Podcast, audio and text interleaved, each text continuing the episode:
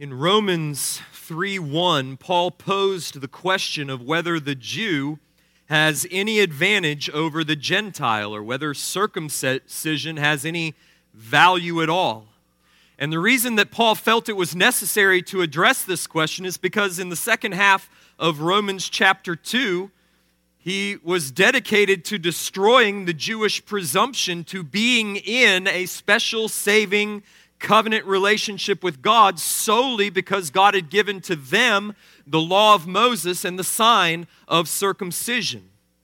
But, argues Paul, having the law means nothing if you don't keep the law, and being circumcised in the flesh is meaningless without the circumcision of the heart. Paul goes so far as to say that if a Jew doesn't keep the law, by which he means the obedience of faith in Christ, then he's not really a Jew. 225. But if a Gentile keeps the law, by which he means comes to the obedience of faith in Christ, then that uncircumcised Gentile is truly a Jew. Verses 26 and 27. Why? Verse 28 For no one is a Jew who is merely one outwardly, nor is circumcision outward and physical. But a Jew is one inwardly, and circumcision is a matter of the heart, by the Spirit, not by the letter. His praise is not from man, but from God. And so when Paul asks in chapter 3 and verse 1, then what advantage has the Jew or what value is circumcision? We expect him to say, none whatsoever. There is no value, there is no advantage. But that's not the way that he responds. Rather, he says, verse 2, much in every way. To begin with, the Jews were entrusted with the oracles of God, the Word of God, the revelation of God's character and nature and plan written down in the pages of Scripture. The Jews were granted the inestimable privilege of having access to the Word of God and thereby access through faith to the eternal covenant of grace and the salvation provided therein. So, in one sense, in the sense of having access to the Word of God, having an access that the Gentile nations by and large did not have until the New Covenant era, the Jews were at a tremendous advantage over the Gentiles. Just as our children, who are raised on the Word of God within this church, are at a tremendous advantage over unchurched children who are not taught the word. Yet this advantage does not save our children automatically. Rather, it must be met with faith and the internal operation of the Holy Spirit. So there is a, another sense in which the Jews have no advantage over Gentiles who do not have the oracles of God because the Jews and the Gentiles alike are by nature under the power of sin. They are rebels against God, they are transgressors of the knowledge of God which they all possess, whether through creation and conscience, the Gentiles, or through the oracles of God, the Jews. They're all guilty. This is going to be Paul's point in today's passage, which returns after that that brief parenthesis in verses 1 to 8 of chapter 3 to what has been the main theme from chapter 118 all the way to chapter 3 verse 20 namely that all men everywhere without exception are sinners under the wrath of God and are destined for destruction because all have suppressed the truth of God which they know and have exchanged it for the lie of idolatry, self worship, and self exaltation. These verses that we come to this morning are the devastating summation of Paul's indictment of the entire human race. By the time we get to verse 9, the charges have been read, the arguments have been made, the evidence has been brought forth, and there is no defense that can be made. There is no appeal. The verdict which will come thundering down from the bench at the end of this text is guilty. And at that moment, just when we expect the sentence of death to be read and executed in wrath, there comes another word from the bench a word of grace, a word of acquittal, a gospel. Yet we are not prepared to hear and to respond to this gospel until we have heard and submitted to the verdict set forth in these first three chapters. As we unpack Paul's summation this morning, his closing argument, let me challenge you to ask the Lord to reveal to your mind and your heart the truth of these charges. Pray that you would be thoroughly convinced that what Paul says is true. And listen to me very closely. Not true of humanity in general, true of you. Because at the end of this message, I'm going to ask you on behalf of God, the righteous judge, how you plead. And at that moment, you're going to have a choice. You can plead innocence, you can defend yourself, you can argue your basic goodness. I don't see how these verses apply to me. I've never hated God. Perhaps you will even call into question the justice of God in condemning you. This is, in fact, what most people do. Most people, even in churches, give lip service, as it were, to the fact of sin. Goes something like this Yes, of course I've sinned. Haven't we all? See what's just happened? Yes, I acknowledge that I'm a sinner, but so is everybody else, and surely God can't condemn all of us. Yet, in the deep recesses of their hearts, such people maintain their basic innocence, believing that God would in fact be unjust to consign them to hell and everlasting condemnation. And I wonder if that kind of mindset doesn't describe many of you. I know I presume that none of us would deny that we have sinned. But in your heart of hearts, do you really believe that you deserve the wrath of God? Just ask yourself that question. Do I actually believe that I deserve God's wrath and curse? because that is precisely what you will receive unless you sincerely and in true and deep repentance plead guilty on all charges. Acknowledging that your life has been one long story of idolatry, worshiping and serving everything and anything but God, not loving Him supremely as He is due, not treasuring Him above all else and that your failure to love and trust and honor and obey and enjoy the infinitely trustworthy, glorious, and enjoyable God is deserving of infinite wrath and punishment. Only until your heart can agree with that, then and only then can you hear and sincerely embrace as good news the word of grace, the word of acquittal, which comes from the lips of the crucified and risen Christ a robust doctrine of personal sin, acknowledged and felt, is the essential prerequisite to true saving faith. So, this morning, I urge you not to give lip service to sin. Take your heart and place it under the charges which Paul is going to bring forth this morning. Lay your soul bare before this text and see if it does not accurately describe your condition. For only then will your eyes be open to see what happens in verse 21 namely, the Sun of Righteousness rising above the bar of God's dreadful judgment with healing in its wings. Malachi 4 2. So listen to the scripture's indictment against you, plead guilty, and then listen as I read the Lord's plea agreement, which is better news than you ever hoped would be offered. Paul's closing argument essentially has three aims.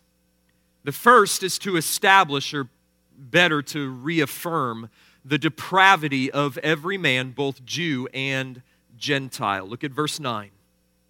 What then? Are we Jews any better off?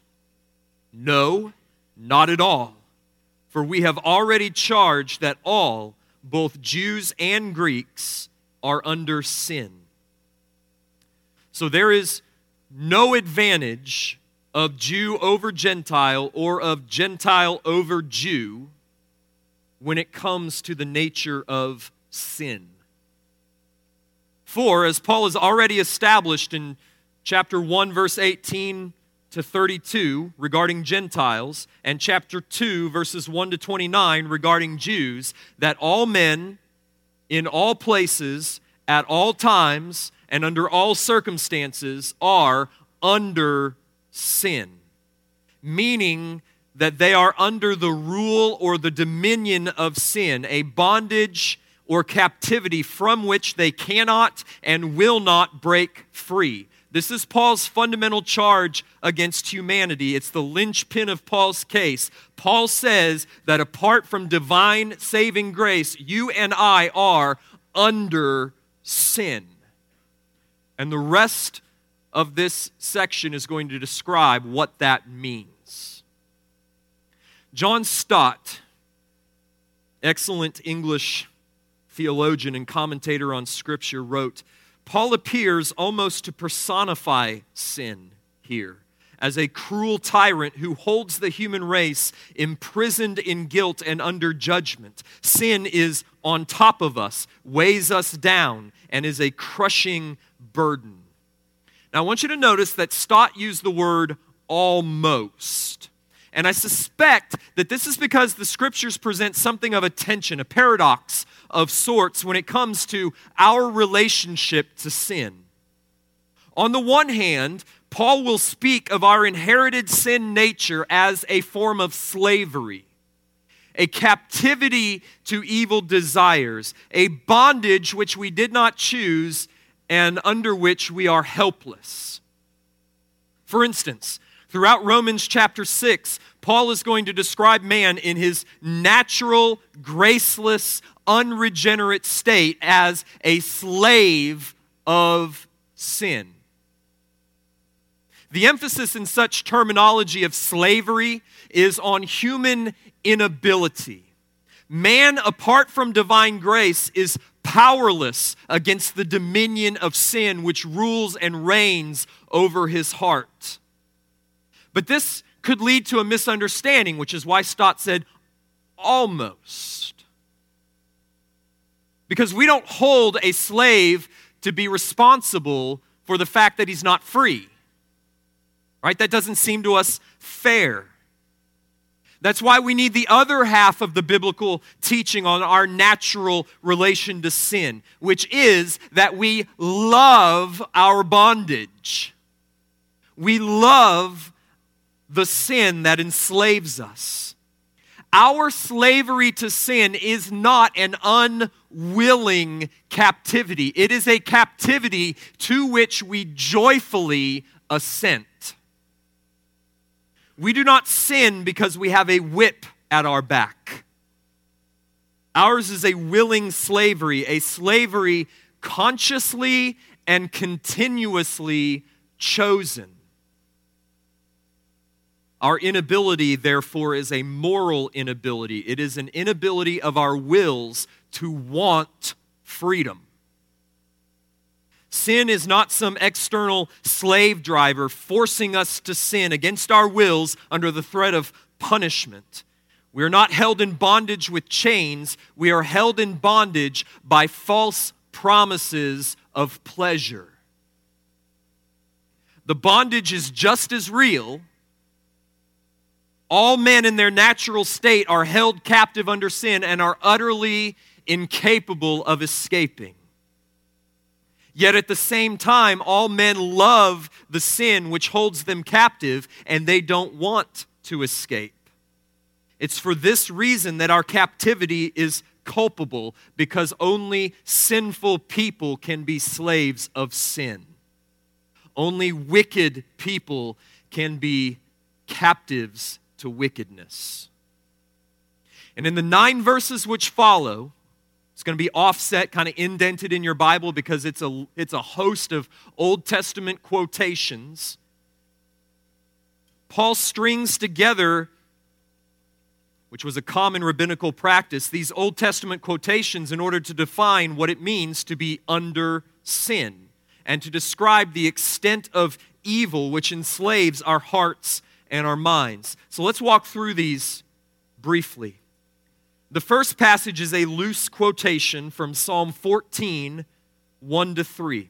By the way, do not let it bother you if you see on a footnote, this is from Psalm 14, 1 to 3, and you turn back to Psalm 14, 1 to 3, and that's not exactly what it says. In the same way that when I'm preaching, I may paraphrase a passage of Scripture in order to get the point across, so would Paul sometimes when he writes. Okay? So that's why you can't cross reference and see a one to one correlation. And that's what he's doing throughout this section. You could look up all of these references and it won't say exactly that, it will say about that. And you need to give Paul that because we all do the same thing. We paraphrase the Bible that we know. If he had wanted to open up his Old Testament and unroll the scroll to the Psalms and, and get the precise wording, he could have done so. But the precise wording was not as important as the meaning of the text that he is quoting. And that's what he has left for us here. So the first passage that he quotes from is Psalm 14, 1 to 3. As it is written, None is righteous, no, not one. No one understands, no one seeks for God. All have turned aside. Together they have become worthless. No one does good, not even one. Then Paul quotes from Psalm 5 9. Their throat is an open grave. They use their tongues to deceive. Then Psalm 140 and verse 3, followed by Psalm 10 7. The venom of asps is under their lips, their mouth is full of curses and bitterness. Then to Isaiah 59, 7 and 8. Their feet are swift to shed blood. In their paths are ruin and misery, and the way of peace they have not known. And then finally, he reaches back to Psalm 36 1. There is no fear of God before their eyes. Now, these Old Testament quotations combine to provide a summary of Paul's doctrine of sin. This is what it means when Paul says, all men everywhere, in all places, at all times are under sin. These nine verses describe you in your natural, graceless, that is, apart from grace, unregenerate state. Three points, I think, emerge about the extent of sin and the doctrine of sin from these verses. First, we learn that the extent of sin is total. This is the point of verses 10 through 12. Paul leaves absolutely no room for a single exception to his indictment. Just look how he, he loads it one on top of the other. None is righteous. No, not one. Now, I take righteous here to mean essentially the same thing as the obedience of faith, which we've learned about since verse 5 of chapter 1 or patience in well doing and seeking for glory, honor, and immortality, chapter 2 and verse 7, or doing the law, chapter 2 and verse 13, or keeping the precepts of the law, 226. In other words, it is that righteousness which is the goal of the gospel, and according to Paul and the psalmist, not a single person on earth possesses it by nature and apart from grace. What does Paul mean that no one is righteous? He means there's no one who understands. Leon Morris comments that, quote, there is no one who understands, for surely no one would really choose sin if he fully understood what he is doing. By nature, no one understands the infinite beauty and majesty and glory of God and the infinite joy which awaits those who love Him. They don't understand that. They look at God and they don't see glory. They don't see treasure. They don't see the promise of infinite and everlasting joy. They don't understand. And because they don't understand, no one seeks for God. They don't see Him as worth seeking. They don't look for him, they don't want him. There is no unbeliever on the face of the planet who is looking for God. On the contrary, like Adam and Eve in their fallen state, they are doing everything they can to hide from God. Some people hide in outward expressions of gross depravity. Other people hide in all sorts of institutional expressions of religion. Both are hiding nonetheless. They don't want to have anything to do with the holy God.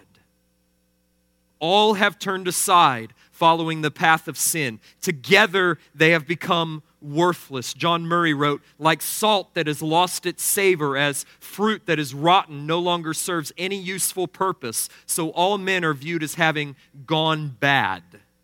To a man, they are corrupted. No one does good, not even one. This is the doctrine of total depravity. No one is getting saved apart from divine, sovereign, justifying, and sanctifying grace. Second, the essence of sin is theological. Verses 10 to 12, as well as verse 18 down at the bottom, make this point clear. Sin is fundamentally vertical. Sin is defined primarily in relation to God and only secondarily in relation to other people. Again, I'll quote from Stott, who expressed this with his usual eloquent, understated British intensity. He said, The essence of sin is ungodliness. God's complaint is that we do not really seek Him at all, making His glory our supreme concern, that we have not set Him before our eyes, that there is no room for Him in our thoughts, that we do not love Him with all our powers. Sin is the revolt of the self against God, the dethronement of God with a view to the enthronement of oneself. Ultimately, sin is self deification the reckless determination to occupy the throne which belongs to God alone. And he's right. Sin is essentially a rejection of God's wisdom and rule in favor of our own wisdom and self rule. And that's why it's so damning. What penalty could possibly be due to the man who commits treason against the Almighty and seeks to usurp his throne? What kind of penalty do you think cosmic treason deserves? The only just recompense is death. And yet, verse 18 says, man's unafraid to commit such treachery. Third, the effect of sin is terrible. In verses 13 to 17, Paul describes the devastating effect which our sin has upon ourselves, upon others, and upon the world of which we are a part. And he focuses in particular on two um, types of sin sin of speech and sins of violence. And he draws them together to show the miserable and ruinous fruit which each one of them bears. Follow along with me. Their throat is an open grave, meaning that, that out of their vocal cords comes all manner of uncleanness and corruption. Robert Haldane said that whatever proceeds out of their mouth is, is infected and putrid. As the exhalation from a sepulchre proves the corruption within, so is the corrupt conversation of sinners. He's saying that when sinners open up their throats, it's like removing the stone of, of the, that covers the tomb of someone long dead, you open up the stone and what comes out? Stench, corruption, defilement. That's what happens when unregenerate people talk. Jesus said, For out of the abundance of the heart, the mouth speaks. And if what comes out of the mouth of man is corrupt and decayed and rotten, think of vile or crude or malicious talk, then what must be true of that man's heart? It's brimming with such defilement. They use their tongues to deceive. The heart of man is not truthful, it is self seeking and self serving. Consequently, his speech does the same, deceiving whenever it suits his purpose. There's no integrity in his speech because there's no integrity in his heart. He doesn't love the truth, he loves himself, and he only serves the truth insofar as the truth serves his own self interest. That's why normally honest people will let their honesty go by the wayside when they feel that their position is threatened, when they've been caught red handed in something that they know they ought not have done. Then integrity goes out the window, and they will do anything they can to maintain their reputation. The venom of asps is under their lips, meaning that their mouths have the same effect as the bite of a viper. It stings, it kills, it destroys. Their mouth is full of cursing and bitterness. Again, such blasphemies are the overflow of the content of their heart. Now, before we move on, I want you to ask yourself, okay? Put your life, put your mouth side by side with Paul's description of the mouth of the natural, graceless, unregenerate man. And I want you to ask yourself, what does the state of my words tell me about the state of my heart?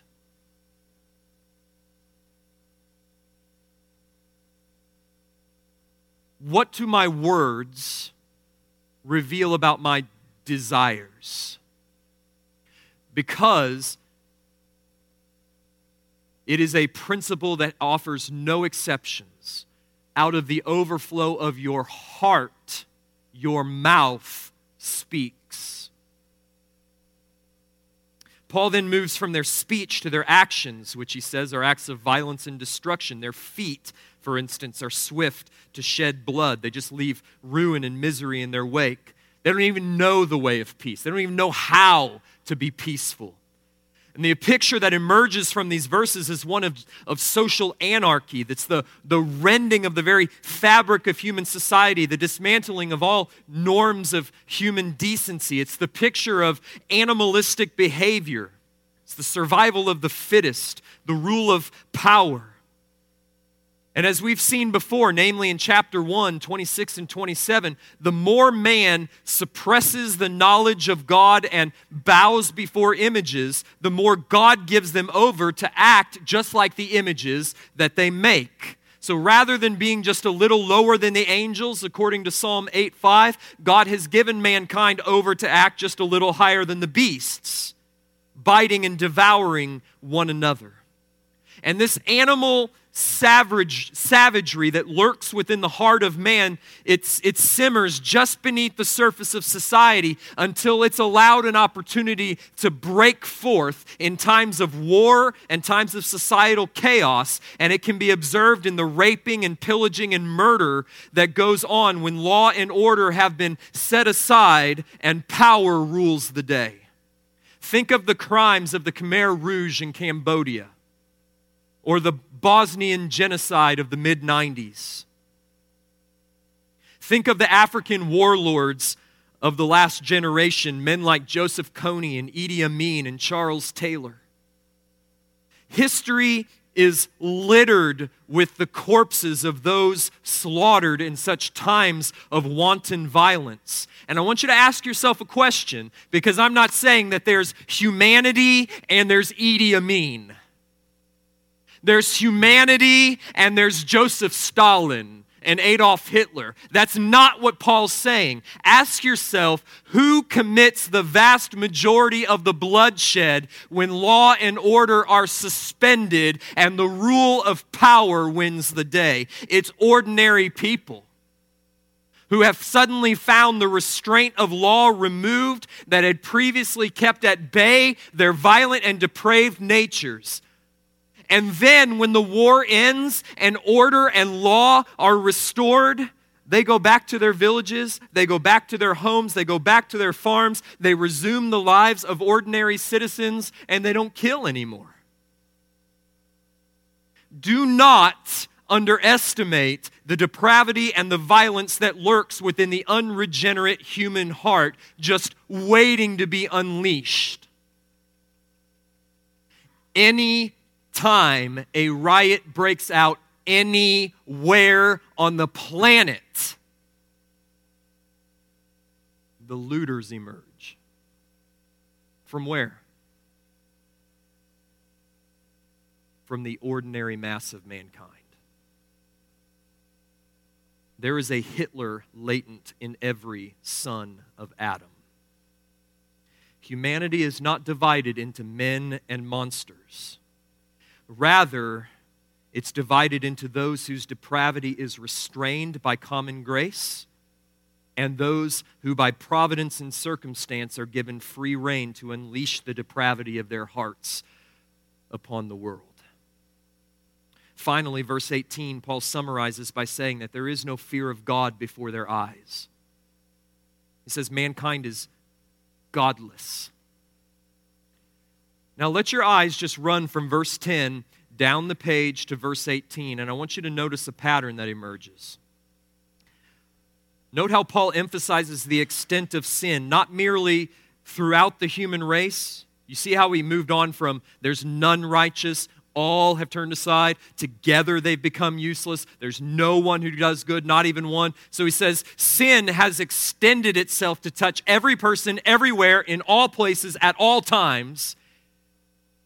And then he dives deeply into the individual. He says, and sin has touched every faculty of every individual human being his throat, his tongue, his lips, his mouth, his feet, his eyes are all employed in evil and are all given over to sin. So, what's the point of verses 10 to 18? Every man is depraved, and depravity infects every part of man. That's his first aim. His second aim in Paul's closing argument is to silence every mouth by implicating the whole world, that is, every single person, in the charges that he has just read. According to Cranfield, these words evoke the picture of the defendant in court who, given the opportunity to speak in his own defense, is speechless because the weight of the evidence which has been brought against him. Therefore, the only thing that remains for him is the sentencing of death. Verse 19. Now we know that whatever the law says, it speaks to those who are under the law, so that every mouth may be stopped and the whole world may be held accountable to God. Now, it may be that Paul has the Jews in particular in his sights in verse 19 when he speaks to those who are under law, those to whom the law speaks. If by law he means the Mosaic law, which is possible, or the whole Old Testament, which is probable. In other words, if those under law mean those who have the Word of God written, then Paul most definitely is speaking to Jews because the Gentiles did not have the written Word of God. Therefore, the law in that way did not speak to them. But it may also be the case that Paul is speaking of the law in more general terms to include that intuitive sense of the law that is written upon the consciences of every person everywhere by virtue of their creation in the image of God. That law which is spoken of in chapter 2, 14, and 15. This would make sense of the next part of the verse where Paul says that the law's purpose in speaking is to make every mouth silent and the whole world accountable to God. But regardless of who he's talking about, first century Jews or first century Jews and Gentiles, it's absolutely clear he's speaking about 21st century us. Because we have the law. We are under law. We are those to whom the law speaks. So here's Paul's point in verse 19 so far as we are concerned. None of us should read the Bible and come away feeling justified by his religious works or his self righteous morality. Paul's saying, so you attend church and read the Bible and pray. Good. So do the Pharisees. So you've honored your father mother, and mother, and you've never committed adultery, and you've never committed murder, and you've never committed theft, and you've never borne false witness. Good. So had the rich young ruler. If you read the demands of the law and you come away feeling as if it has patted you on the back and affirmed you in your goodness, then you haven't read the law rightly. If you read the Word of God rightly, the effect will be to stop your mouth and to render you accountable to God. Let's take the rich young ruler as a case in point. So here's a young man who comes to Jesus and he asks him, Good teacher, what must I do to inherit eternal life? Do you hear in there the language of law? Just give me something to do and I'll do it. I'm good at doing stuff. Tell me what to do, I'll do it so that I can be assured of eternal life. And Jesus responds by pointing this young man to the law. He, he puts him under law and he allows the law to speak to him. Why? He wants his mouth shut and he wants him accountable before God. So Jesus speaks to him the language of the law, the language this man already speaks. He says, You know the commandments do not murder, do not commit adultery, do not steal, do not bear false witness, do not defraud, honor your father and your mother. And the young man doesn't bat an eye. All these things I've kept from my youth. In other words, when this young man read the law, it patted him on his back and it affirmed his own goodness. Why? Because his conception of the law was entirely external. Don't kill? Check. Don't commit adultery? Check. Don't steal? Check. Don't lie, at least not in court? Check. Be a good son? Check. Then Jesus takes the devastating step of showing him that the law, the law, is not merely nor even primarily external, it is intensely internal. It begins in the heart, it begins at the level of our affections. It asks primarily, What do you love most? And if the answer in sincerity is not God, it condemns you. This young man's love, trust, and joy was not in God. You lack one thing, Jesus said. Go, sell all that you have and give it to the poor, and you will have treasure in heaven. And come, follow me. See, when Jesus exegeted the law rightly for the young man, when he, when he drove it to the heart where it belongs, this man didn't stand a chance. Jesus could just as evil, easily have said, Son, the essence of the law is loving God with all your heart and loving people as yourself, and you love neither God nor people. Here, I'll show you. Go sell everything you have and give it to the poor, and trust me. Trust me to give you infinitely more than what I'm calling you to give up. And the man went away sorrowful. Why? Because he did not love God, he did not love people, and he did not trust Jesus. What effect did the law have on this young man? It stopped his mouth. It placed him under the accountability of the judgment of God. He hadn't kept the law. He hadn't kept the law a day in his life. He was a lawbreaker under condemnation, under the sentence of everlasting wrath and ruin. Therefore, there could be for him no justification by works of the law. The only thing the law could say to him was guilty. Which brings us to the final aim of Paul's closing argument, which is the final summation. The law cannot save any man. All it can do is reveal their sin and declare their judgment. Therefore, all human merit is futile. For by works of the law, no human being will be justified in his sight, since through the law comes the knowledge of sin. The purpose of the law is not to redeem sinners, but to reveal sin. It's powerless to do the first, it only has power to do the second. The law is like a ruler. A ruler can tell you how tall or how short you are, as the case may be, but it's powerless to make you one inch taller than you actually are. That's not its purpose. Its purpose is not to grow you, its purpose is to tell you where you stand.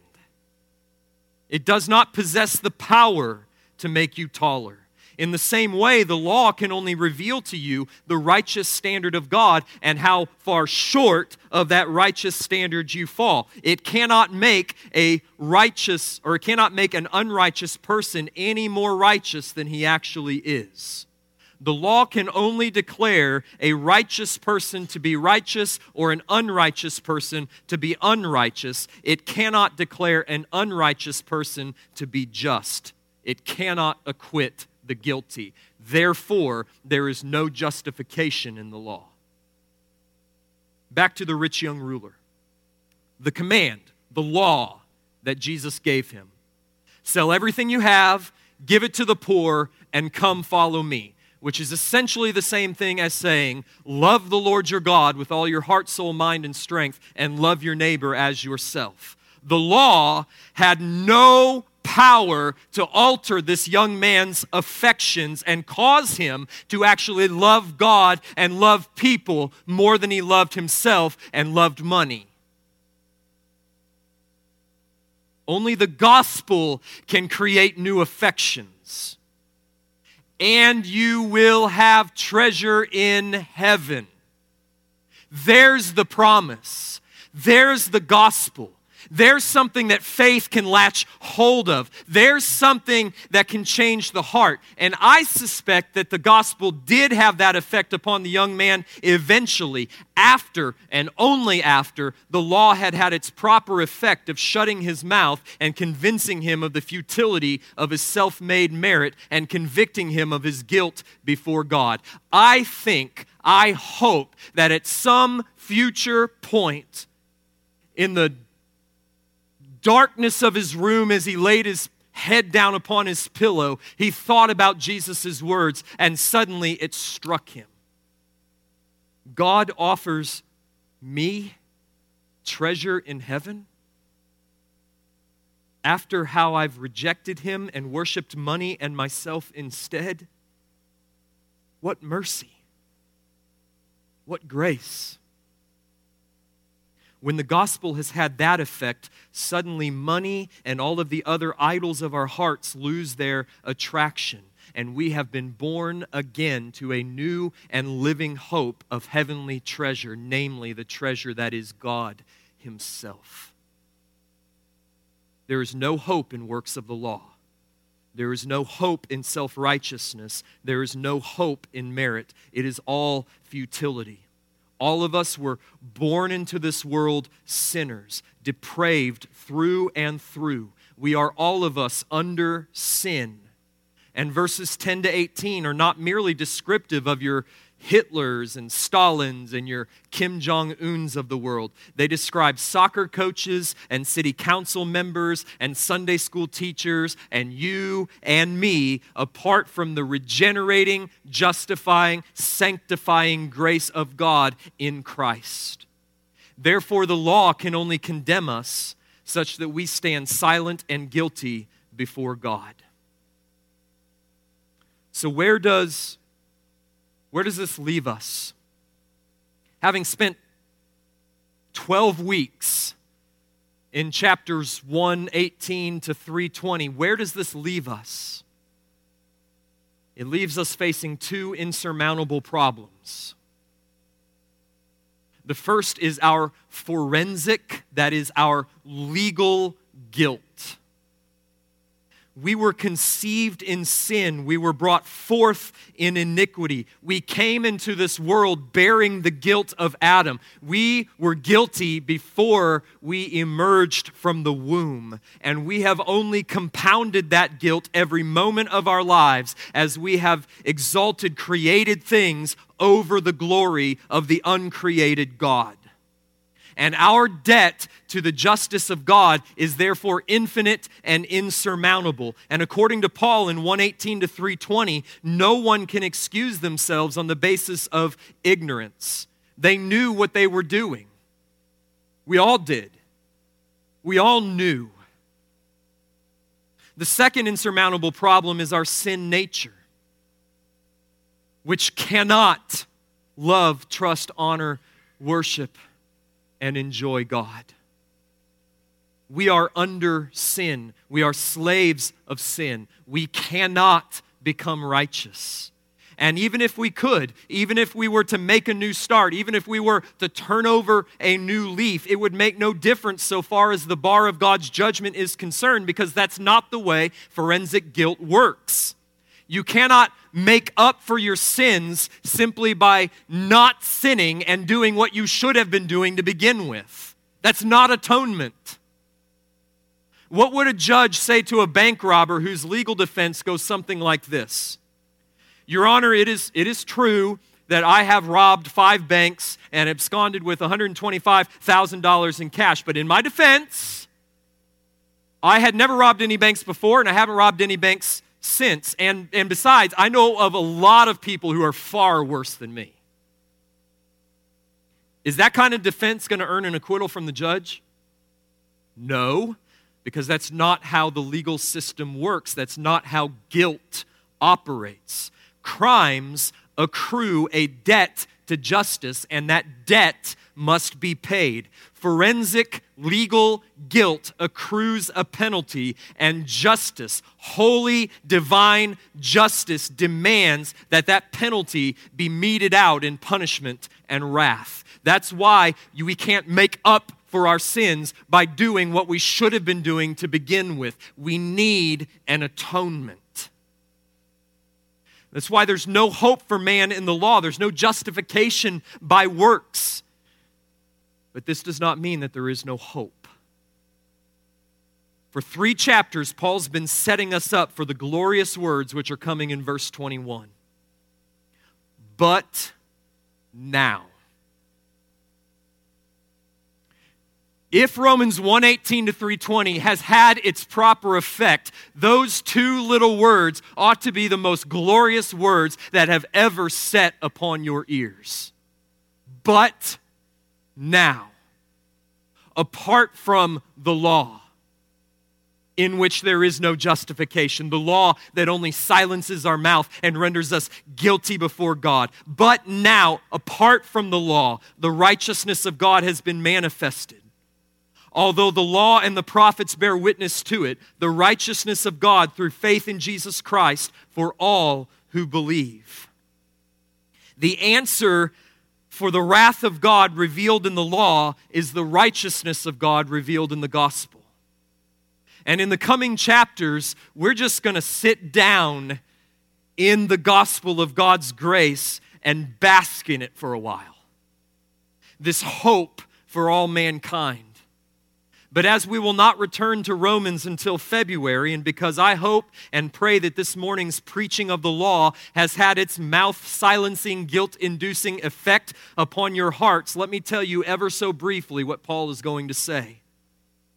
In the gospel of Jesus Christ, God solves for us these two insurmountable problems. He solves the first problem, the problem of our forensic guilt, by putting forth Christ as a propitiation, that is, a wrath bearing, penalty paying sacrifice, a propitiation for our sins. In other words, when Christ died upon the cross, he died in the place bearing the guilt of all who believe. At the cross, Jesus stepped before the bar of divine judgment in our place. He was pronounced guilty in our stead, and he suffered the due penalty for our sins. And God poured out upon this substitutionary sacrifice every ounce of his righteous wrath against our sin. He poured it out upon Jesus. And then, through faith, apart from works of the law, not through works, not through self effort, not through some bootstrap tying obedience, but through faith and in reliance upon Christ alone God gives to us the perfect righteousness of Christ so that we stand before the bar of God's judgment now, fully acquitted for every sin that we've ever committed and treated as if we had kept the law every moment of our lives. And God will grant to us the blessing which Christ deserved because he gave to Christ the cursing which we had deserved. And we are justified, declared altogether righteous and deserving of life everlasting. But this justification is only for those who believe, who rely not upon the works of the law, but only upon the works of Christ. Paul is going to hammer that home relentlessly in chapters 4 and 5. But the gospel not only brings justification and acquittal and the removal of our forensic legal guilt, it comes with regenerating, sanctifying power to transform our sin nature and to produce within us real righteousness as we walk not according to the flesh, but according to faith in the power of the Spirit. In other words, it is not a dead faith which justifies. It is a living faith, a faith which comes with power power for righteousness. Thus, in the gospel of Jesus Christ, God has solved the second insurmountable problem, which is the problem of our sin nature. And Paul's going to hammer that home in chapters 6 through 8. This is why the gospel is the hope of all mankind and the only hope. So I'd ask you, as we close the book on Romans for about six weeks, heading to the Christmas season. Do you have that hope? Do you have the confidence that when you stand before the bar of God's divine judgment, you will hear a better word than guilty? When you stand before the bar of God's judgment, will you hear the word justified? If not, then I pray this morning that you will transfer your hope I talk with my hands, which means I also pray with my hands. And it is very often that I will, with my hands, take all of my guilt and transfer it to Christ by faith. And take the, the robe of his righteousness, which he offers to me, and take it and wrap it around myself. And then I will go to God in prayer. That's what you need to do. You need to transfer your reliance from the works of the law, namely, have I been good enough? Have I read the Bible enough? Have I felt sorry enough? Have I done enough good things? And you need to do what Paul did, which was, Bleh. and with your empty hands, you need to grasp hold of Christ his blood, His righteousness, His atoning death, His perfect obedience. And just wrap up with that and then go to God and say, Here, this is all I have. This morning, if you will plead guilty to all charges, admitting that you are unrighteous to the core and that your unrighteousness is damning, that, there, that is, that it deserves the wrath and punishment of God, then God will offer you his plea deal. He will take away your guilt, he will give you Christ's righteousness, and he will fill you with his spirit, who will begin to transform you from the inside out. So this morning I ask you, how do you plead?